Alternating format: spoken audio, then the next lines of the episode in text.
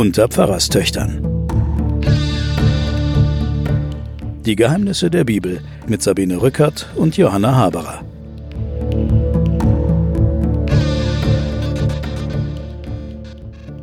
Herzlich willkommen zu den Pfarrerstöchtern und den Geheimnissen der Bibel. Wir sitzen wieder und brüten über der Heiligen Schrift.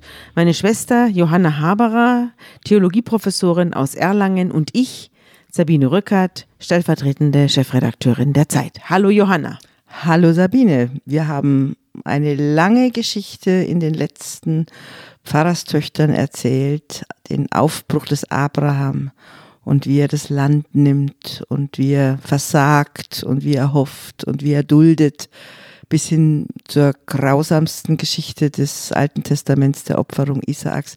Jetzt wird es heiterer. Ja, die Opferung Isaaks ist ja nicht erfolgt. Damit beginnt schon mal die Heiterkeit. Mhm. Also unser letztes Kapitel ging ja nochmal glimpflich aus.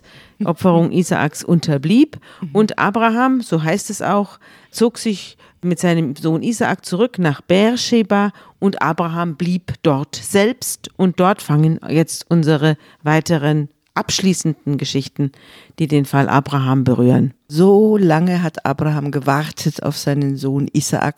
Abraham war schon ziemlich alt, als dieser Isaak geboren wird und Sarah war auch sehr, sehr alt. Und jetzt aber soll der Isaak eine Frau bekommen. Genau. Aber bevor Isaak eine Frau bekommt, stirbt Sarah. Das muss ich jetzt dazu sagen. Sie ist angeblich 127 Jahre alt geworden. Das wollen wir jetzt mal nicht ganz wörtlich nehmen. Aber auf jeden Fall starb sie nicht jung, sagen wir es mal so. Und Beersheba, wohin sich Abraham nach der unterbliebenen Opferung des Isaak zurückgezogen hat, ist heute eine große Stadt. Er hat nämlich, ich habe nachgeguckt, 210.000 Einwohner, Hauptstadt der Wüste Negev und heißt Brunnen des Schwurs. Und auch dieser Brunnen des Schwurs und die ganze Stadt geht natürlich auf Abraham zurück, wie alles im Nahen Osten irgendwie auf Abraham zurückgeht. Alle, viele, viele Orte sind mit ihm in ja. Verbindung gebracht. Ja. ja. Und der Brunnen des Schwurs, nachdem diese Stadt heißt, der ist heute mit einem schmiedeeisernen Gitter versehen, damit äh, keiner der vielen Touristen, die da herumwandern, hineinplumpsen. Interessant ist auch, dass Beersheba, also das damals im Alten Testament erwähnt wird, und auch es es heute noch genauso gibt, hat eine Städtepartnerschaft mit Wuppertal. Ist das nicht grotesk? Das wusste ich ja, nicht. Eine, eine Stadt, die im Alten Testament so hochdramatisch äh, Opferungen, Beersheba und dann von Jahren Wuppertal. Alt mit dem Ruhrgebiet. Ja, und mit Wuppertal und mit Rosenheim in Bayern. Ach, wie schön. Ja. Na gut, Kanaan ist das Land, das verheißene Land, das Land zwischen dem Jordan und dem Mittelmeer und ist ein umkämpftes Gebiet vieler kleiner Völker zu diesem Zeitpunkt, da unsere Geschichte jetzt fortschreitet. Sarah ist also 127 Jahre alt und stirbt in Kirjat Arba. Das ist Hebron. Das ist Hebron steht hier. Ich war in Kirjat Arba mal. Bei einer Israelreise bin ich dort gewesen und in Hebron bin ich auch gewesen. Das gibt's alles. Ja. Nicht alle Städte gibt es, aber diese aber, Städte gibt es. Ja. Und Abraham stand bei der Leiche und weinte. Und er weinte drei Tage lang und dann äh, ging er zu den Hethitern und fragte, ob er sie dort auf einem Stück Land, das eine Höhle beherbergt, begraben kann. Wer ja, sind denn die Hethiter? Das ist das Volk, das jetzt dort an, als lebend angenommen wird, die ja. Hethiter, ja. und äh, die, die besiedeln das Land. Und hier wird der Abraham wieder als ein Zugezogener, als ja. ein Fremder geschildert. Ich bin ein Fremdling, sagt er auch. Ich bin ein Fremder. Und wie gesagt, es wird ja immer wieder gesagt, dass der Abraham nie richtig heimisch wird, sondern sich immer mit den umliegenden Menschen und Völkern und ihren Traditionen auseinandersetzen muss. Mhm. Und hier wird er in dieser Geschichte wird er jetzt zum ersten Mal dieser Halbnomade, dieser Kleinviehfürst, mhm. der wird jetzt zum ersten Mal heimisch, weil er sich ein Stück Land kauft. Ja, er will eigentlich gar kein Stück Land, sondern er will einen Begräbnisort für seine geliebte Sarah. Und da geht er zu den Hethitern und fragt, ob er nicht ein Stück Land von ihnen kaufen kann. Und die sagen, wir schenken es dir. Ich habe aber irgendwo nachgelesen, dass das so eine Art Ritual ist. Wenn du damals zu dieser Zeit jemandem ein Land abkaufen wolltest, dann hat der immer gesagt, ich schenke es dir. Das war aber nur ein Ritual. Du musstest dann sagen, nein, nein, auf keinen Fall. Ich will ja. es bezahlen. Und irgendwann hat er sich dann in Anführungszeichen breitschlagen, breitschlagen lassen. Und dann hat er es dir Gott sei Dank verkauft. Und so Weil natürlich auch. Wenn man einen Menschen begraben will, dann werden da keine Forderungen gestellt. Das ist mhm. ja auch eine Form von Gastfreundschaft. Ja. Aber wir haben ja auch in den vorherigen Geschichten gesehen, dass der Abraham sich das eine oder andere Mal auch Land genommen hat oder gekämpft hat um Land und hier hat man wieder eine Erzählschicht, wo der Abraham geschildert wird wie einer, der ein Fremdling ist und sich sehr friedlich und freundlich mit der umliegenden ja. äh, Gesellschaft anfreundet ja. und auch sehr, sehr zuvorkommend behandelt wird. Ja, das stimmt. Mhm. Er ist sehr, sehr mhm. freundlich mhm. und höflich zu den umliegenden Hethitern und vor allem zu Herrn Ephron, der im Besitze dieses Landes und des Ackers und der Höhle ist. Und Ephron bietet ihm also ein paar Mal an, ob das jetzt ernst gemeint ist oder nicht, das wissen wir heutzutage nicht mehr. Ich habe eben nur gelesen, dass das so eine Art Ritual sein soll. Vielleicht hat das auch ernst gemeint. Also jedenfalls hat er es ihm ein paar Mal angeboten, es ihm zu schenken und immer lehnt Abraham ab und fragt dann irgendwann, was kostet es denn nun? Und dann lässt sich Ephron breitschlagen und sagt, es kostet 400 Shekel in Silber. Und die packte Abraham auch aus, wog ihm die Summe ab und übergab es und dann gehört ihm zum ersten Mal Land. Mhm. Das ist das erste Mal Abrahams Eigentum und das erste, man kann es eher sagen, das ist der Anfang Israels, der Besiedlung, oder? Der Anfang der Besiedlung Israels und ja. zwar gekauftes Land, jetzt ja. nicht erkämpftes Land mhm. und nicht erobertes Land, mhm. sondern gekauftes Land und zwar die Erzmutter ist sozusagen die erste, die dieses Land ähm, in Besitz nimmt. In Besitz Wenn auch tot. Ja wenn auch tot. Ja, und dort mhm. wird sie begraben und das ist äh, Abraham sehr wichtig, dass sie einen schönen Ort hat, mhm. auf dem sie zu liegen kommt. Und wo dann die ganze Sippe dann zu Hause sein kann. Ja. Mhm. Abraham selber ist ja auch nicht sehr jung. Der, es wird ja die ganzen sechs Kapitel, die wir jetzt durchgearbeitet haben, wird er ja immer älter. Er fängt schon sehr alt an und wird dann noch immer älter. Und auch jetzt wird nicht ausgelassen zu sagen, dass er alt und hoch betagt ist. Und jetzt kommt es aber dazu, dass sein Sohn Isaak erwachsen ist. Und Abraham denkt sich so, jetzt wird es langsam Zeit, für meinen Sohn eine Frau zu suchen. Das macht der Sohn nicht selber, sondern das macht der Papa. Und er soll keine Frau der umliegenden Stämme, der Kanaaniter, nehmen. Ich weiß auch nicht, welche Götter die hatten. Kanaaniter oder Hethiter, die hatten Baal, die hatten Fruchtbarkeitsgötter. Ja. Die hatten einfach eine andere Religion, ja. auf jeden Fall. Aber vor allem kommt es darauf an, dass Abraham achtet darauf, dass sozusagen die, die Hochzeit innerhalb der Sippe bleibt. Ja, wer da ausgeguckt wird, das ist noch nicht klar. Das ist er weiß nur, mhm. es soll eine Frau sein aus der Sippe, und sie soll den gleichen Glauben haben. Und sie soll geworben werden von einem Diener des Abraham. Auf den er sich verlassen kann. Auf den er sich verlassen kann, ja. Und deswegen muss der Diener auch dem Abraham schwören, dass er keine andere Frau bringt als eine aus dieser Sippe, des, aus der weiteren Verwandtschaft des Abraham. Und dieser Diener, der schwört, und zwar legt er die Hand unter die Hüfte. Mhm also man nimmt an, dass er die Hand aufs Geschlechtsteil legt, mhm. weil er ist ja der Ausgesandte, der jetzt weiterhin für die Nachfahren und Folger zuständig und ist. Zuständig mhm. ist. Der hat also die, die ganze Last dieses großen Sternenhimmels des Abrahams für Nachkommen mhm. zu sorgen. Bisher haben wir erst einen. Ja, ja? Erst Oder einen. nehmen wir den Ismael noch dazu, dann haben wir zwei. Aber das Ganze ist eine sehr kleine Veranstaltung. Ja. Und jetzt soll der Eliezer dafür sorgen, und da schwört er, mhm. dass er das macht, dass er aus der Sippe des Abraham, die ganz woanders wohnt, ja. nämlich wo Abraham ursprünglich herkommt, ja. aus Haran, ja. das heutige Urfa an der Grenze von Syrien in der Türkei gelegen. Da soll er hinlaufen. Das sind sicher, was sind das, 400, 500 Kilometer. Ist das so viel? Das, ja, das, äh, da musst du ganz durch ganz Libanon gehen und dann kommst du da oben rauf. Mhm. Und da soll er diese Frau holen. Also eine ziemlich lange und gefährliche Reise. Er, Ja. Der Eliezer reist auch nicht allein, sondern der hat ja einen ganze Trost äh, dabei. Das hat einen ganzen Trost dabei, Ja, wahrscheinlich auch bewaffnet. Das ist jetzt ehrlich gesagt auch jetzt eine neue Entwicklung in dieser Abrahams-Geschichte. Der tritt ja da fast wie ein König auf. Also da fährt der Tross los und er schickt seinen Minister. Ja, scheint ziemlich Äh, Kohle zu haben, Und der er scheint Abraham. Mhm. jetzt auch so eine fürstliche Gestalt geworden zu sein. Auf jeden Fall Mhm. hat er alle Königswürden und schickt jetzt seinen Minister aus, Mhm. um für die Nachfolge zu sorgen. Und der Knecht allerdings, dem kommt die Sache jetzt nicht so hundertprozentig vor, denn er sagt zum Abraham, was mache ich denn, wenn das Mädchen mir nicht folgen will? Also wenn die nicht mitkommt. Das finde ich jetzt äh, an dieser Erzählung ganz reizend. Ja. Da kommt zwar jegliche Menge Vorsehung vor, da werden wir drauf kommen, aber es kommt auch der freie Wille einer Frau vor. Ja. Zum ersten Mal. Ja. Ja. die äh, normalerweise in den alt anderen Geschichten wurden ja die Frauen gar nicht Nur gefragt. so rumgeschoben. Nur so rumgeschoben. Jetzt plötzlich kommt eine Ebene der Erzählung rein, wo die Frage ist, was ist denn, wenn sie Nein sagt? Ja, und dann fragt der Knecht noch, soll ich dann deinen Sohn holen und ihn darauf bringen? Keinesfalls. Ja. Keine, Abraham entsetzt, davor hüte dich, sagt er.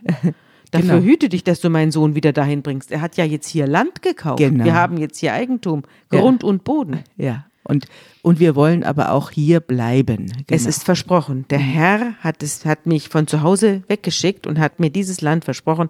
Dieses Land will ich deinen Nachkommen geben, sagt äh, Abraham. Das hat Gott zu mir gesagt. Mhm. Geh aus das, deines Vaters Haus, hat er Genau. zu ihm gesagt, und geh in dieses Land. Genau. Und wenn du das, wenn das Mädchen dir nicht folgen will, so lass es bleiben. Dann bist du jetzt Mhm. von deinem Schwur befreit. Dann kommt sie eben nicht mit. Selber schuld. Mhm. Ja. So ungefähr. Aber ähm, hier spielt plötzlich, wie gesagt, der freie Wille und die Entscheidungsfreiheit der Einzelnen Mhm. spielt eine Rolle. Da ist nicht nur die Männer und nicht nur Mhm. Gott, die irgendwas beschließen, sondern da hat plötzlich das Mädchen die Möglichkeit zu sagen, nö. Und so nahm der Knecht zehn Kamele von den Kamelen seines Herrn und zog hin und hatte mit sich allerlei Güter seines Herrn und zog nach Mesopotamien zu der Stadt Nahors. Nahor ist ja der Verwandte von Abraham. Aber was mich besonders interessiert, sind die Kamele. Genau, jetzt Die haben wir Kamele. Mhm. Jetzt sind wir bei den Kamelen angekommen. Die Kamele hat es nämlich damals noch gar nicht gegeben. Mhm. In der Geschichte, die wir hier beschrieben haben, gab es die Kamele noch nicht. Und ich lese jetzt mal ein, aus dem Buch Das Tagebuch der Menschheit. Lese ich mal einen kleinen Abschnitt vor. Von, das sind zwei Autoren. Einer davon ist ein Zeitautor, Kai Michel. Der hat viele Artikel für die Zeit geschrieben. Inzwischen schreibt er lieber Bücher. Das kann man noch länger schreiben als in der Zeit. Und da schreibt er denn über den Fehler mit den Kamelen. Da schreibt er folgendes. Die Patriarchengeschichten kommen so lebensprall daher, dass viele Leser sie für die realistischen Beschreibungen historischer Persönlichkeiten halten. Sie spielen in einer bäuerlichen, auf Viehzucht basierenden Welt. Die Clans ziehen im syro-palästinensischen Raum umher. Sie leben in Zelten, nicht in Städten. Der Chronologie der Bibel folgend glaubte man lange, Abraham habe um 2300 bis 2200 vor Christus gelebt. Doch eine solche Datierung ist unhaltbar. Die Wanderrouten der Patriarchen sind nicht realistisch, da haben wir auch schon drüber gesprochen. Da tauchen Städte auf, die es zu dieser Zeit noch gar nicht gab. Zudem stapften Kamele, die in den Erzvätererzählungen als Statussymbole vorkommen, erst nach 1000 vor Christus durch Palästina. Also die hat es erst viel später gegeben. Kurz, die Erzelternerzählungen müssen deutlich jüngeren Datums sein. Sie wurden in die Vergangenheit zurückprojiziert. Das haben wir ja auch schon gesagt. Wir haben ja gesagt, dass wir verschiedenste Schichten haben, ganz urtümliche Schichten. Wie gesagt, die Menschenopfer kommen da Ja. vor, äh, wie in der letzten Geschichte. Und gleichzeitig äh, wissen wir ja auch, dass diese Texte dann verschriftlich und redaktionell bearbeitet wurden, ungefähr 500 sechs, zwischen 600 und 500 vor Christus. Ich glaube, so 1000 haben sie angefangen zu schreiben. Und da wurden diese Und da Texte gab's schon. Kamele. Und da haben wir dann, äh, wir haben ja da einen, äh, jetzt diese Geschichte, wo die, äh, wo die Erzmutter Rebekka geworben wird von Eliezer. Also ähm, Abraham schickt jetzt den Eliezer aus. Das ist eine richtige Novelle, elegant erzählt, natürlich wahrscheinlich neueren Datums. Und da kommen diese ganzen königlichen Beigaben, die beim dem Abraham plötzlich zugeordnet werden. Ja, Äh, in der Geschichte von Isaaks Opferung läuft er noch zu Fuß mit seinem Ja, seinem Esel. Holz und seinem Esel da. Ja. Und da jetzt plötzlich äh, wird er elegant und Ja. da ist ganz klar, dein Autor hat recht. Das sind äh, äh, schon sehr anmutige Geschichten, die eines jüngeren Datums sind. Jetzt schauen wir mal, was der Knecht erlebt, als er da vor der Heimat Nahors Platz nimmt und wartet auf die Frau, die Isaak bestimmt ist.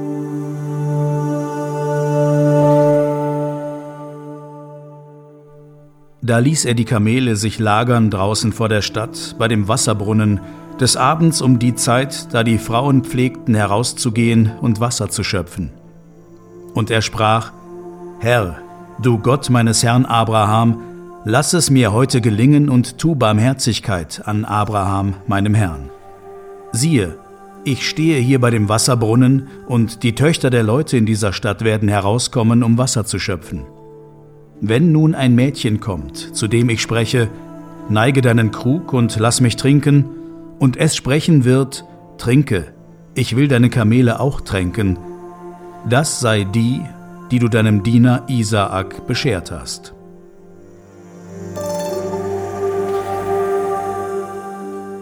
Ja, das ist wie im Märchen. Wir kennen ja auch so Märchen, die erste, die rauskommt oder so. Aber das ist, äh, in dem Fall ist es nicht die magische erste, die kommt, sondern es ist die, die besonders freundlich ist. Ja. Die, und die von Anmutig. sich aus auch gleich Genau. noch anbietet, die Tiere zu, zu tränken. Richtig. Also die besonders freundlich ist, anmutig ist und sozial veranlagt. Mhm. Solche Sachen habe ich auch in Grimms Märchen gelesen. Das sind ja auch immer die Mädchen, die dann noch eins draufsetzen von sich aus. Ja. Die sind dann die Glücksbringerinnen und die Glücksträgerinnen. Genau. Dieses Motiv ist dort äh, in dieser Geschichte, scheint dort auf und macht die Geschichte zu einer reizenden, leichten Geschichte. Aber was mich auch interessiert ist, dass Gott jetzt angerufen wird. Also Gott ist ja natürlich der Gott Abrahams, ja, aber er ist ja nicht mehr der große Weltenschöpfer und der große Weltenzerstörer, sondern er wird jetzt zu einer Art Privatgott. Also er wird jetzt zu, äh, zu, zum Heiratsvermittler für den Abraham. Also er wird ja auch magisch beschworen, ja. Also diese, dieses, sagen wir doch auch, äh, da gibt es doch auch so ein, so, ein, so ein Lied, das heißt, äh, lass es Liebe sein. Dreh dich nochmal um und ich sehe es in deinem Blick, lass es Liebe sein. So ähnlich ist das hier auch. Lieber Gott, mach, dass sie jetzt rauskommt und dass da eine ist, die macht folgendes. Ein bisschen wie eine Votivtafel, wenn du heute ins Gebirge gehst und da siehst du eine Kapelle, da sind auch solche Sachen. Lieber Gott, mach das und lieber Gott, kümmere dich darum. Also äh, auf einmal ist er zuständig für meine Blinddarmentzündung und er ist zuständig für meine Libido oder für mein Liebesleid oder was auch. Ganz kleinen privaten Scheiß. Darum muss Gott sich jetzt auch noch kümmern. Ja, aber er ist auch weggerückt. Ja. Also er spricht nicht mehr direkt, sondern er wird jetzt gebeten. Da siehst du, dass, äh, dass das ein jüngerer Text ist. Also Gott ist nicht mehr so unmittelbar und Ja. spricht zu den Leuten, sondern er wird jetzt sozusagen involviert Mhm, durch den Knecht und der bittet ihn, dass er ihm das zeigen möge Mhm. äh, oder dass er Glück haben möge für seine Reise, um die Frau für den Isaak zu finden. Das heißt, er mischt sich nicht mehr ein, sondern er muss gerufen werden. Ja, Mhm. Ja. vielleicht für ein Votivtäfelchen Ja. ist äh, vielleicht ein ganz schöner Vergleich, ja. Und dann steht er da und unter den anderen Frauen tritt heraus Rebekka, die Tochter Betuels. Und er ist wiederum der Sohn der Milka, die die Frau des Nahor, der wiederum der Bruder des Abrahams ist. Also wurscht, egal. Jedenfalls ist ein, Ver ein, Es ist ein Mädchen aus der Verwandtschaft, aus der nä näheren Es ist Verwandtschaft. eine Enkelcousine Ja. sozusagen, ja, genau. Ja. Und die hat einen Krug dabei und es sieht sehr gut aus. Das wird auch betont und ist eine Jungfrau, die keinen Freund hat und auch keinen Verlobten. Und die geht hinunter und füllt den Krug und da läuft ihr der Knecht entgegen und sagt, lass mich auch ein bisschen trinken. Und sie, sie gibt ihm den Krug ohne Zögern und dann sagt sie von sich aus, soll ich nicht auch deinen Kamelen, den armen Tieren, äh, nicht auch was geben? Und dann äh, äh, tränkt sie von sich aus die Kamele, die es damals noch gar nicht gab. Ja. Klammer zu. Und da sieht eben der Knecht, dass das die richtige Frau Das ist für ist Isaak. jetzt die richtige Frau, ja. Mhm. Und dann nimmt Rebecca er einen. heißt sie. Ja, Rebecca. Sie heißt, heißt Rebecca. Rebecca. und Rebecca, man weiß nicht ganz genau, was das für eine Bedeutung hat, aber ähm, die große Geduldige oder die Langmütige oder auch die Kuh. Also ähm, die Kuh ist ein sehr schönes Tier für die damaligen Vorstellungen, weil sie große Augen hat. Ja, sie ist so. auch heute noch schön. Ich liebe Äh, Kühe. Ich finde die wunderbar. Auf jeden Fall ist es, äh, auch hier wird entweder auf ihren Charakter angespielt oder es wird äh, auf ihre Schönheit angespielt. Mhm. Beides könnte äh, in dem Namen schon stecken. Und er, er, der Knecht, der packt dann gleich hier Gold und Geschmeide aus. Er bringt einen goldenen Ring mit und Armreifen. Und da wird auch gleich gesagt, wie teuer das alles ist. Nämlich einen Haufen Geld kostet Mhm. das. Und dann fragt er, wer sie ist. Und sie gibt äh, Auskunft. Und dann sagt sie, sie ist die Tochter Betuels. Und die Mutter heißt auch noch Milka, weil Mhm. wir gerade bei der Kuh waren. äh, aber es scheint nur ein Zufall zu sein. Und dann Mhm. kommt er mit und geht mit in das Haus dieser Rebecca und wird dort sehr freundlich aufgenommen. Und die Eltern haben zwei Kinder, das ist die Rebecca und der Laban. Der Laban wird später auch noch eine Rolle spielen, aber Ja. jetzt noch nicht so richtig. Er ist nur der Bruder. Ja, und dort wird dann der Knecht sehr freundlich aufgenommen und dann fängt er wieder von vorne an. Er erzählt dann alles nochmal, was wir jetzt alles schon wissen, nämlich, dass er losgeschickt worden ist und dass er, äh, dass Geschworen er hat geschworen und das- hat und dass er an dem Brunnen steht und dass er da gewartet hat und dass dann, als er auf die gewartet hat, die sagt, äh, sie, äh, sie tränkt auch die Kamele und so weiter. Das wird dann alles nochmal lang und breit erklärt. Und warum? Weißt du's? Ich habe es irgendwo nachgelesen. Ich glaube, es steht, steht in der Ergänzung meiner heiligen Schrift, die hier vor mir liegt. Da steht drin, äh, dass das der Grund ist, sie soll merken, nicht nur, dass da Wohlhabenheit dahinter steckt, hinter dieser Brautwerbung, sondern auch, dass sie Teil von Gottes Plan ist. Also die Rebecca soll ruhig mitkriegen, welchen Posten, welcher Posten ihr hier angeboten wird. Dass das nicht Es irgendwas ist. Dass es eine, ein Teil der Vorsehung ist, die Mhm. Gott sozusagen für den, äh, wo Gott involviert ist.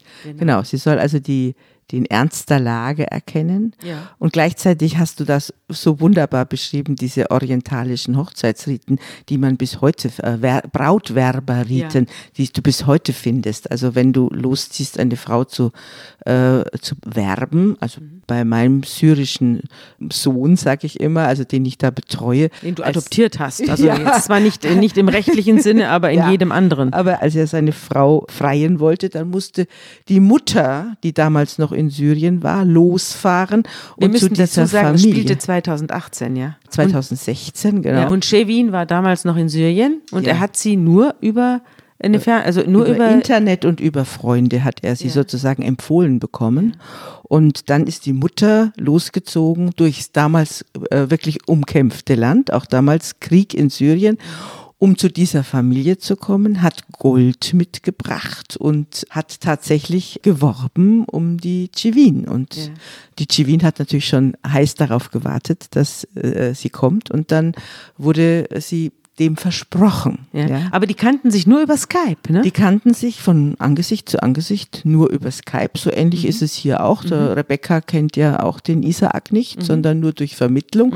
Und in dem Fall war das dann über Skype. Also sie haben sich über Freunde empfohlen bekommen, aber sie haben sich nicht verliebt in dem landläufigen Sinne, wie das bei uns ist. Sie haben sich dann natürlich schrecklich verliebt, als sie sich dann ja, gesehen haben. interessant, nicht? Das hat dann, die sind ja ein total glückliches Paar und haben auch inzwischen ein kleines Mädchen, das Ja. Maria heißt, Ja, in Fürth lebt oder? ja, genau. Also eine wahnsinnige Geschichte, zumal auch- die eben auch dann als wenn sich nichts verändert hätte, eine Brautwerbergeschichte, ja, wo äh, einfach es ein bisschen glitzern muss, Mhm. wo Gold auf den Tisch gelegt werden muss. Und da gibt es auch ganz klare Vereinbarungen, wie viel das sein muss. Mhm. Das wurde mir allerdings nicht verraten. Ah ja. Und hier ist es so, der, der Knecht fragt dann, seid ihr nun die, die, die an meinem Herrn Freundschaft und Treue beweisen wollen? So sagt es mir, wenn nicht, so sagt es mir auch, so dass ich mich zur rechten oder zur linken wende. Also dann schaue ich mal woanders. Äh, andere Eltern haben auch schöne Töchter. Und da sagt der Laban und der Betuel, also der Bruder und der Vater, sagen, das kommt vom Herrn, darum können wir nichts dazu sagen, weder Böses noch Gutes. Ist auch interessant, nicht? Die sagen einfach nur. Die erkennen die Vorsehung an. Ja. Das ist jetzt ein neuer theologischer Gedanke, Ja. den hatten wir so noch nicht. Nein. Dass es sowas wie so einen Gottesplan gibt, Ja. das kennen wir schon, aber dass es sowas wie Vorsehung gibt, wo die, die Leute dann sagen, ah, äh, wir, wir können, das kommt über uns. Wobei, dabei bleibt's ja nicht, weil eine darf schon was ja, dazu genau. sagen. Das wird ja. jetzt interessant. Abrahams Knecht holt jetzt auch die, die silbernen und goldenen Kleinode raus. Und Kleider hat er auch dabei für die Rebekka. Und dem Bruder und der Mutter, für die hat er auch kostbare Geschenke dabei. Und dann isst er und trinkt mit den Männern und bleibt die ganze Nacht. Und am nächsten Morgen stehen alle auf und er sagt, ich gehe jetzt heim zu Abraham. Ähm, aber der, der Laban, also der Bruder der Rebekka und die Mutter sagen, nee, das Mädchen soll noch da bleiben. Also noch hat Rebekka gar nichts gesagt. Die wurde auch noch gar nicht gefragt. Aber sie, sie haben schon darüber verfügt. Sie soll noch zehn Tage da bleiben und danach kommen und so weiter. Und da sagt der Knecht, nein, nein, haltet mich nicht auf. Abraham hat's eilig. Lasst mich zu meinem Herrn ziehen. es muss Dann sofort gibt's was sein. Interessantes. Dann gibt's was Interessantes. Und das hören wir uns jetzt an.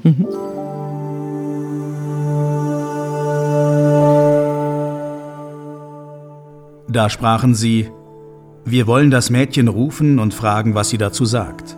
Und sie riefen Rebekka und sprachen zu ihr, Willst du mit diesem Manne ziehen?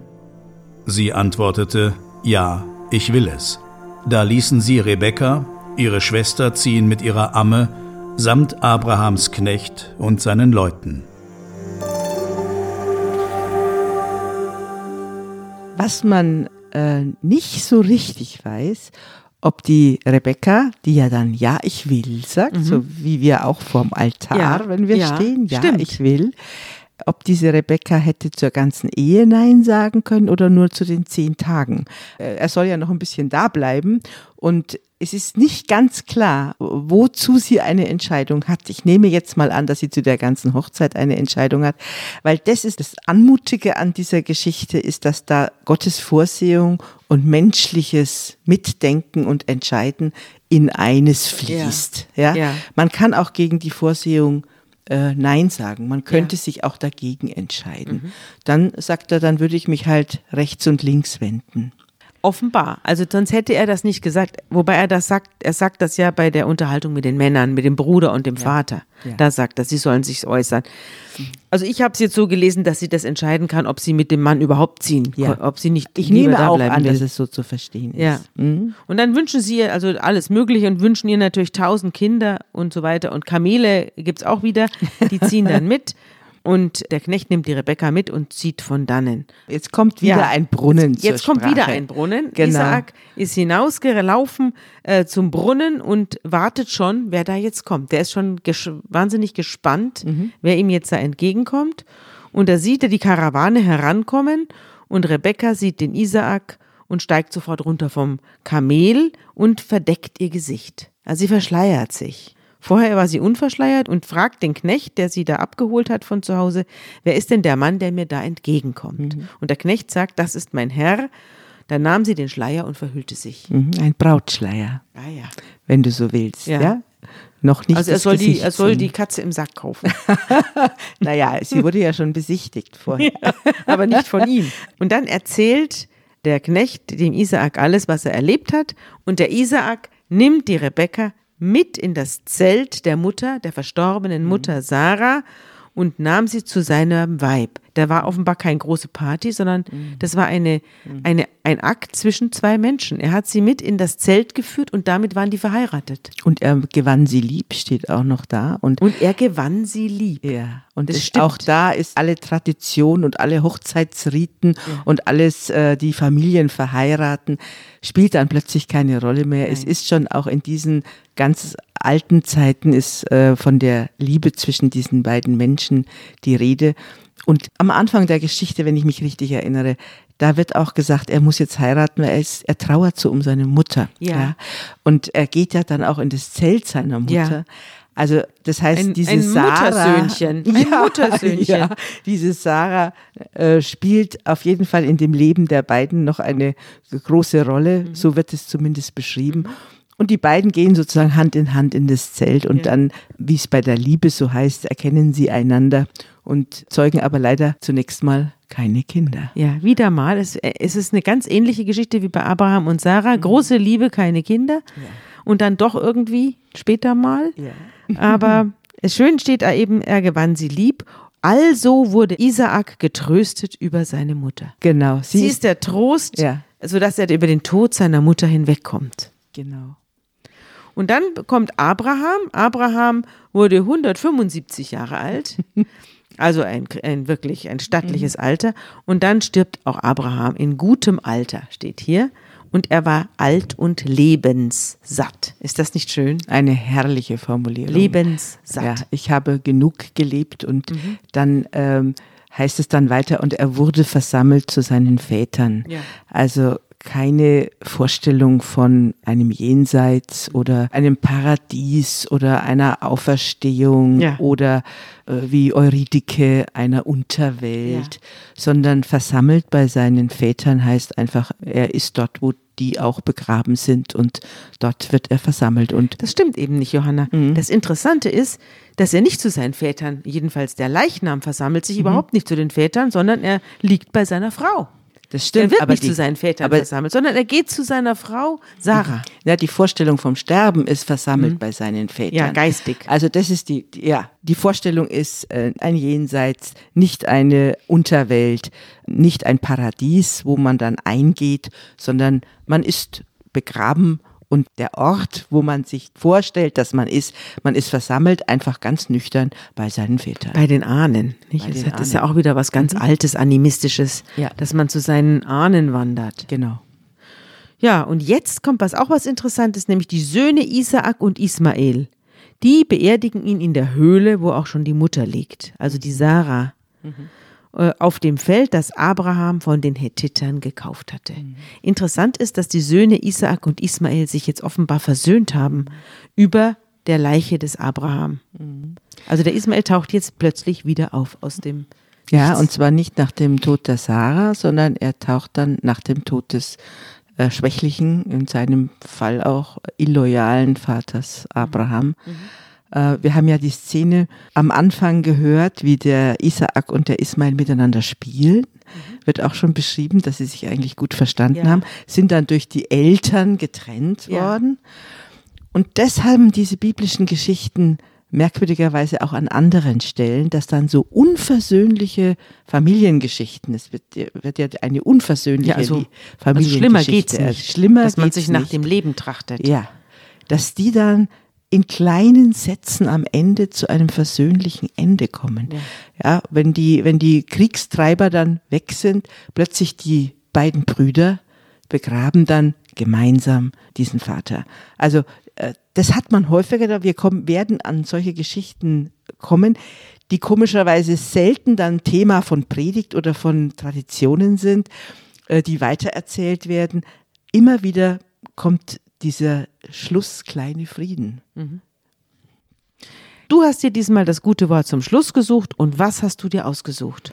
Ich habe mir einen kleinen Vers aus dem Hohenlied rausgesucht. Das ist ein Liebeslied, wo zwei Verliebte sich gegenseitig ansingen und der Bräutigam beschreibt seine Frau, seine Schöne wie folgt.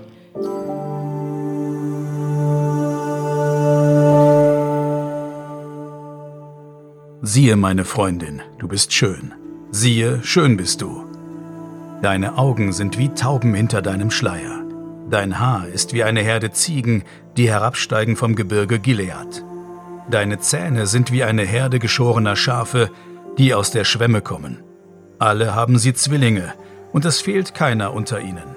Deine Lippen sind wie eine scharlachfarbene Schnur, und dein Mund ist lieblich.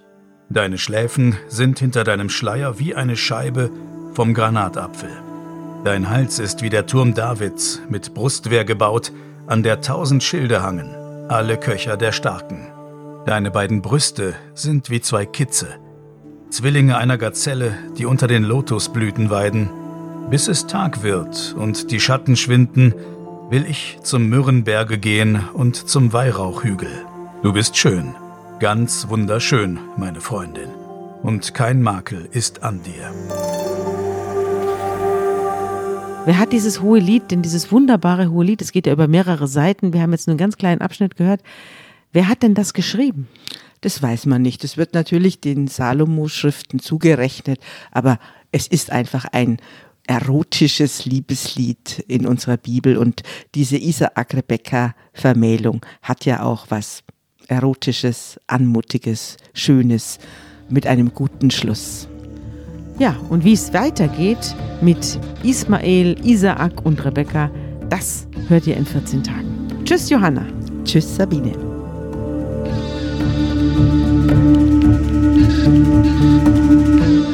Unter Pfarrerstöchtern ist ein Podcast der Zeit und von Zeit Online.